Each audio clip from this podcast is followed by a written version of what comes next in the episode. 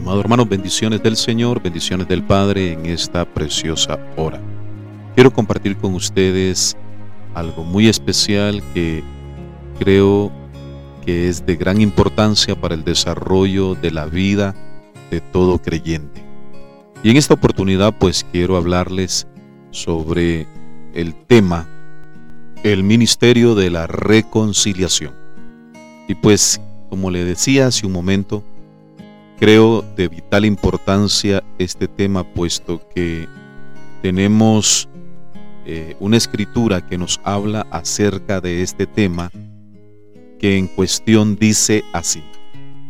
Conociendo pues el temor del Señor, persuadimos a los hombres, pero a Dios les es manifiesto lo que somos, y espero que también lo sea a vuestras conciencias. No nos recomendamos, pues, otra vez a nosotros, sino os damos ocasión de gloriaros por nosotros, para que tengáis con qué responder a los que se glorían en las apariencias y no en el corazón. Porque si estamos locos es para Dios, y si somos cuerdos es para vosotros porque el amor de Cristo nos, constriñe pensando esto, que si uno murió por todos, luego todos murieron, y por todos murió, para que los que viven ya no vivan para sí, sino para aquel que murió y resucitó por ellos. De manera que nosotros de aquí en adelante a nadie conocemos según la carne, y aún si a Cristo conocimos según la carne, ya no lo conocemos así. De modo que si alguno está en Cristo, nueva criatura es. Las cosas viejas pasaron. He aquí todas son hechas nuevas. Y todo esto proviene de Dios, quien nos reconcilió consigo mismo por Cristo y nos dio el ministerio de la reconciliación que Dios estaba en Cristo reconciliando consigo al mundo, no tomándoles en cuenta a los hombres sus pecados, y nos encargó a nosotros la palabra de la reconciliación. Así que somos embajadores en nombre de Cristo, como si Dios rogase por medio de nosotros. Os rogamos en nombre de Cristo, reconciliaos con Dios. Al que no conoció pecado, por medio o por nosotros lo hizo pecado, para que nosotros fuésemos hechos justicia de Dios en él. Hemos leído 2 de Corintios capítulo 5 desde el versículo 11 hasta el verso 21. Y quiero que usted tome en cuenta esta escritura porque esta es la base fundamental sobre la cual descansa este tema un tema que a continuación desarrollaremos con el propósito de establecer bases, parámetros que nos permita entender si el predicador que está exponiendo el mensaje está haciéndolo en base a este ministerio de la reconciliación o lo está haciendo por impulsos eh, equivocados o motivos equivocados. Así que yo le invito a prestar mucha atención, puesto que esto nos permitirá conocer la verdad. Porque hoy lamentablemente escuchamos a predicadores que presentan la mentira como una verdad. Y yo sé que usted ha escuchado esta expresión más de una vez. Lo que acabo de decir se ha convertido muy popular en los púlpitos diciendo le estoy predicando la verdad. Pero si hay algo que he aprendido durante mucho tiempo es que toda verdad se sostiene en un fundamento. Si no existe ese fundamento, deja de ser verdad. Por esa razón me veo en la necesidad de compartir con usted este tema, pues le quiero confesar con mucha honestidad que mis oídos están cansados de escuchar expresiones que a lo único que apelan es a un concepto religioso o a una forma filosófica de entender o algunas veces a prejuicios y complejos adquiridos en la vida misma de ese predicador. Hemos sido llamados a predicar, hemos sido llamados a exponer el mensaje de Dios, pero no podemos exponer el mensaje de Dios en base a un concepto adquirido o recibido de otra persona. Necesitamos entender que la escritura, la Biblia, la palabra de Dios es suficiente para hacernos conocer cuál es la verdadera palabra que debemos de compartir. Así que le invito a prestar mucha atención, puesto que nuestra enseñanza es muy, pero muy importante para que usted y yo vivamos en una buena relación con Dios en base a lo que la Escritura nos enseña. Es menester que todo creyente entienda que la reconciliación es un concepto fundamental e importante en el Evangelio de Cristo. Cuando leímos segunda de Corintios capítulo 5, leímos lo que el apóstol Pablo expone sobre este asunto. El apóstol Pablo discute cómo es que hay algunas clases de reconciliación entre Dios y el hombre. Él describe el papel que él desempeñó en el llamado ministerio de la reconciliación.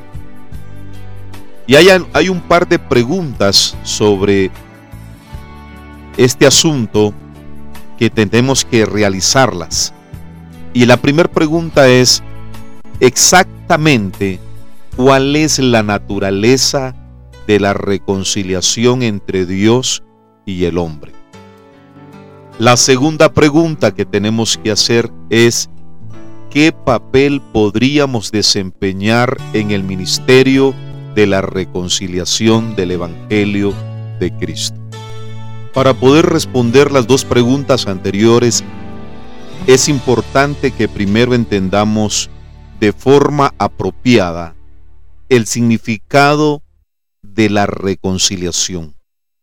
Y no solamente entender el significado de esta palabra, sino comprender el concepto que se relaciona a Dios y el hombre en este asunto de la reconciliación.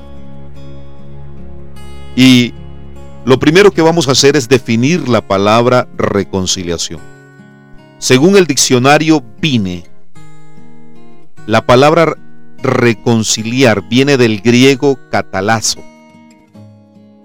Y el primer indicativo que nos da es de forma directa que trata con el tema de canjear. Específicamente, expone el ejemplo del dinero. Es decir, indica en forma apropiada cambiar, canjear.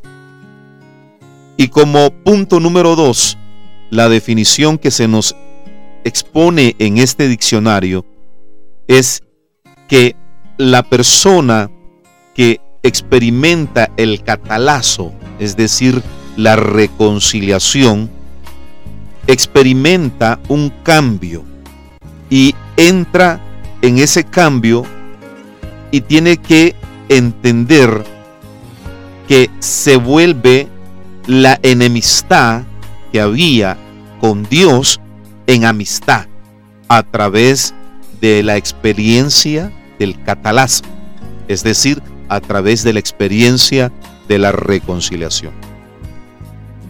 Pero no solamente se queda en ese punto, sino que agrega un poco más a este tema. Con respecto a la relación entre Dios y el hombre, el uso de esta y las palabras relacionadas muestran que la reconciliación en primera instancia es que Dios, amén, cumple. O sea, Él hace su parte Dios hace su parte para que el hombre pueda tener esa reconciliación. Puesto que hay una enemistad entre Dios y el hombre por causa del pecado, según Isaías capítulo 59, verso 1 y verso 2. Esa enemistad la provoca, vuelvo a decir, el pecado. No obstante, el Evangelio explica y proclama cómo Dios ha tomado la iniciativa para reconciliar al hombre con Él. No es el hombre buscando a Dios, es Dios buscando al hombre para que el hombre tenga la oportunidad de salvación. Debemos de notar una distinción tenue que se presenta en todo esto. Dios no ha reconciliado al hombre como si fuera en parte él el culpable por la enemistad. No, Dios busca al hombre, aún sabiendo Dios que el culpable es el hombre. Es decir, el hombre se ha reconciliado con Dios porque es Él, Dios, quien ha provisto el medio, la forma, para que el hombre se mueva de, desde ese punto lejano y se vuelva hacia Él y se acerque hacia Él. Cuando la persona necesita ser reconciliada con, con algún otro, normalmente involucra una situación donde se reprochan en algún grado las mentiras por ambas partes. Usted y yo sabemos este asunto. Pero en el caso entre el hombre y Dios no es así. El hombre se ha movido lejos de Dios y es el hombre el que necesita ser reconciliado de regreso a Dios. Y el hombre ya no tiene una excusa que tenga valor como para poder decirle a Dios, tú fuiste el culpable. El hombre sabe de que está separado de Dios y que su estado, su estado, su condición de pecado no le permite acercarse a Dios. Y es allí donde Dios hace un milagro redentor. Y el milagro redentor es que provee a Cristo Jesús, que significa Mesías, Salvador, lo provee para ser el medio de la reconciliación. Así que es posible la reconciliación de vida y porque Dios tomó la iniciativa, Él fue quien tomó el primer paso, Él fue el que tomó la primera acción y es posible por medio de Jesucristo. La muerte de Jesús persigue ese objetivo. Notemos que en el capítulo 5, verso 18 de Segunda de Corintios y, Colosenses capítulo 1, verso 19, nos enseñan sobre la reconciliación del hombre con Dios y de Dios con el hombre, pero por medio, entendamos, por medio de Jesucristo. Estos versículos nos enseñan que la reconciliación viene exactamente por esa muerte que sufrió Jesús en la cruz. Y por supuesto, también nos habla sobre la resurrección de Cristo Jesús. No puede haber, no puede haber una forma en que el hombre pueda acercarse a Dios con un Salvador que no resucitó.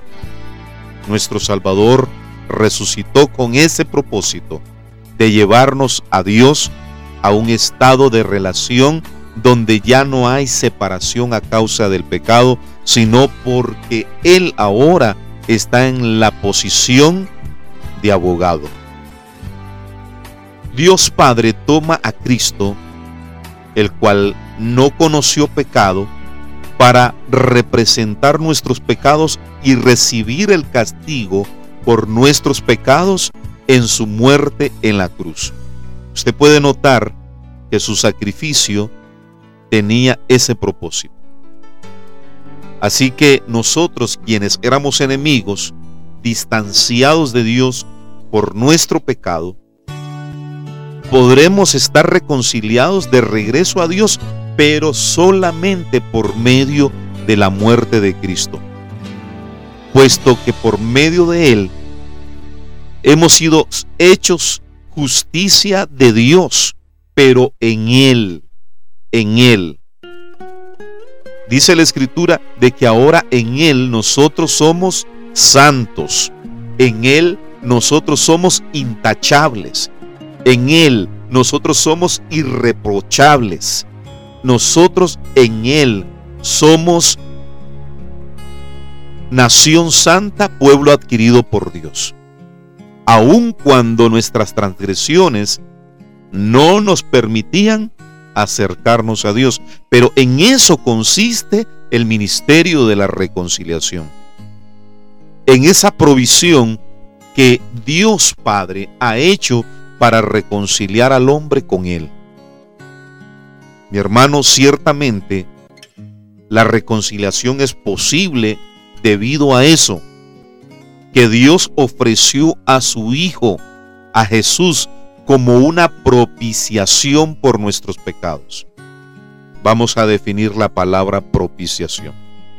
La palabra propiciación describe un sacrificio que está diseñado para apelar por los pecados. Esta palabra era usada para describir los sacrificios que los gentiles ofrecían a sus dioses. En el Nuevo Testamento es Dios quien ofrece la propiciación no es el hombre, es Dios.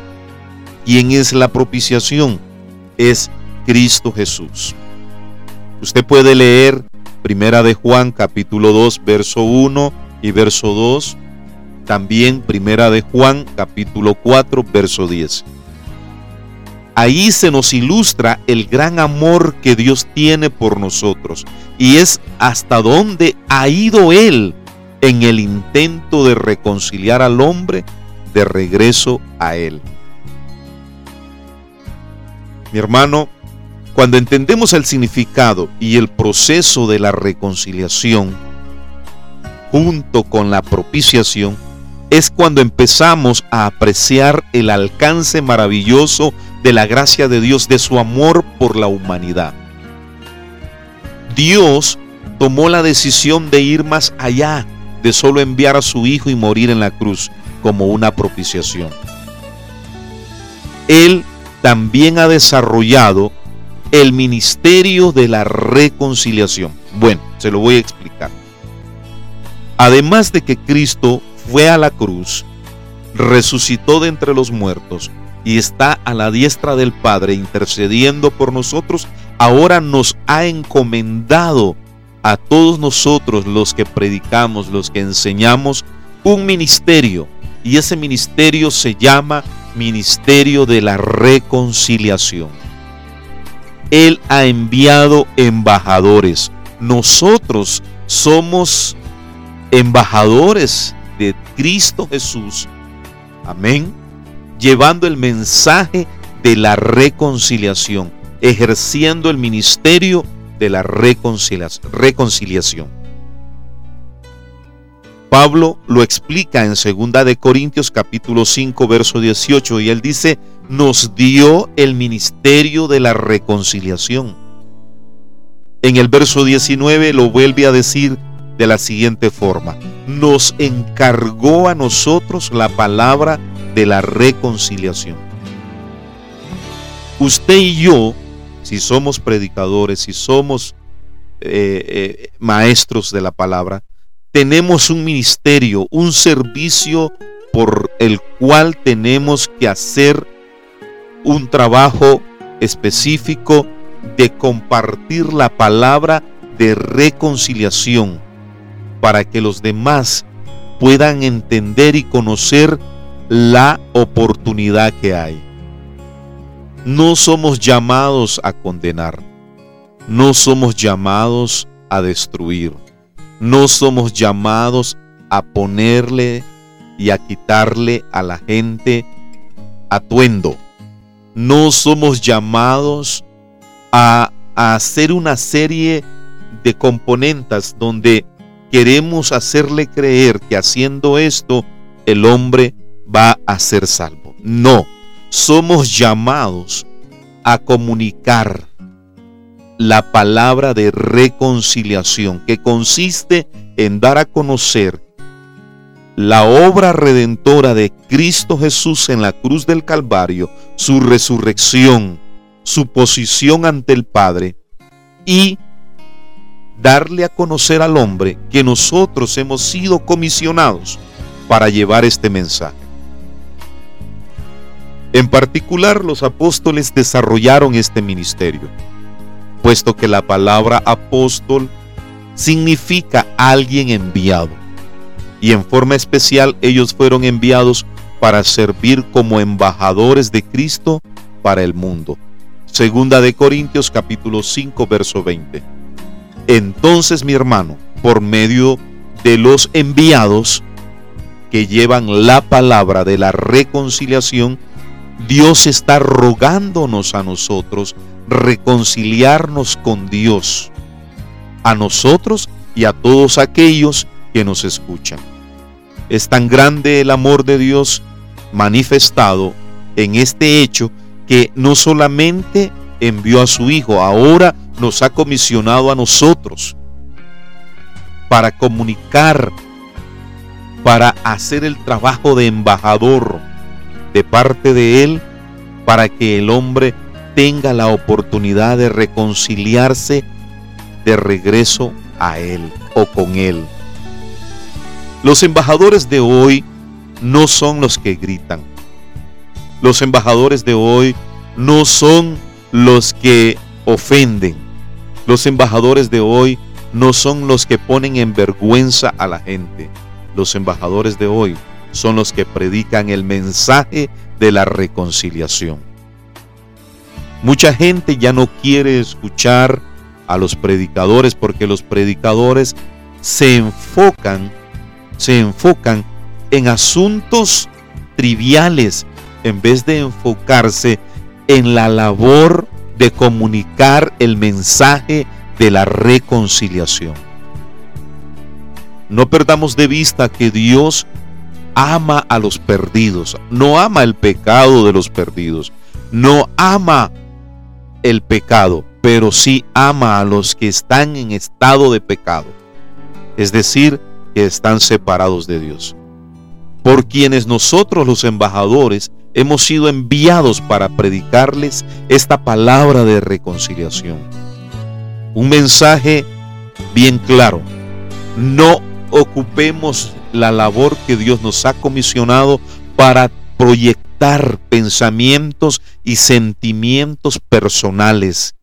No llevemos prejuicios y complejos, no comuniquemos religión a nadie, comuniquemos el mensaje de la reconciliación.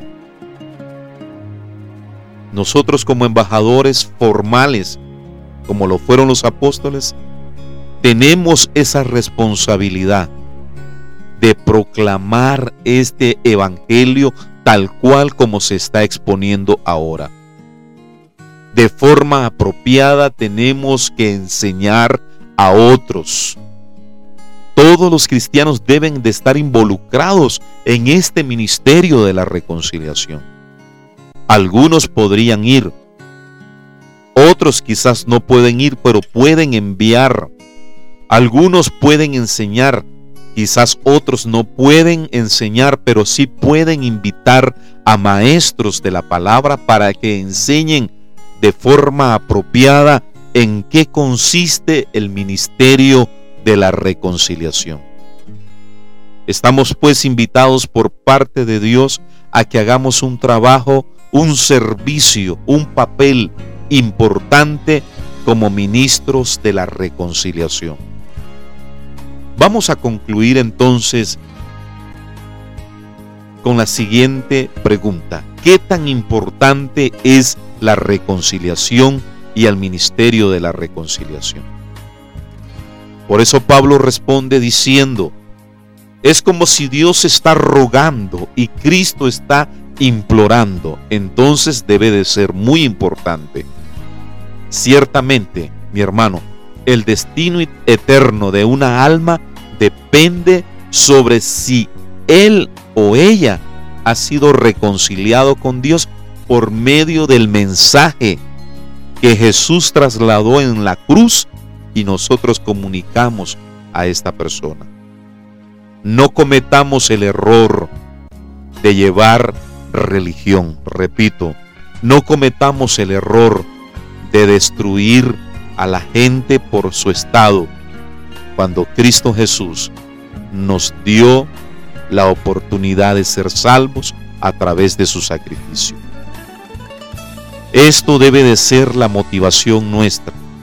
Entender primero y comunicar este mensaje para participar de forma efectiva del ministerio de la reconciliación. Y como pensamiento final quiero que usted, mi hermano, escuche lo siguiente. El hecho que Dios nos ruegue y que Cristo nos implore a ser reconciliados nos dice que nosotros somos muy importantes para Él. La reconciliación, tenga presente, no es incondicional. La reconciliación no es universal, puesto que algunos van a responder al mensaje y otros no. Algunos van a, obedecer a la condicionante la condicionante es recibir a Jesús en el corazón y que se opere el nuevo nacimiento.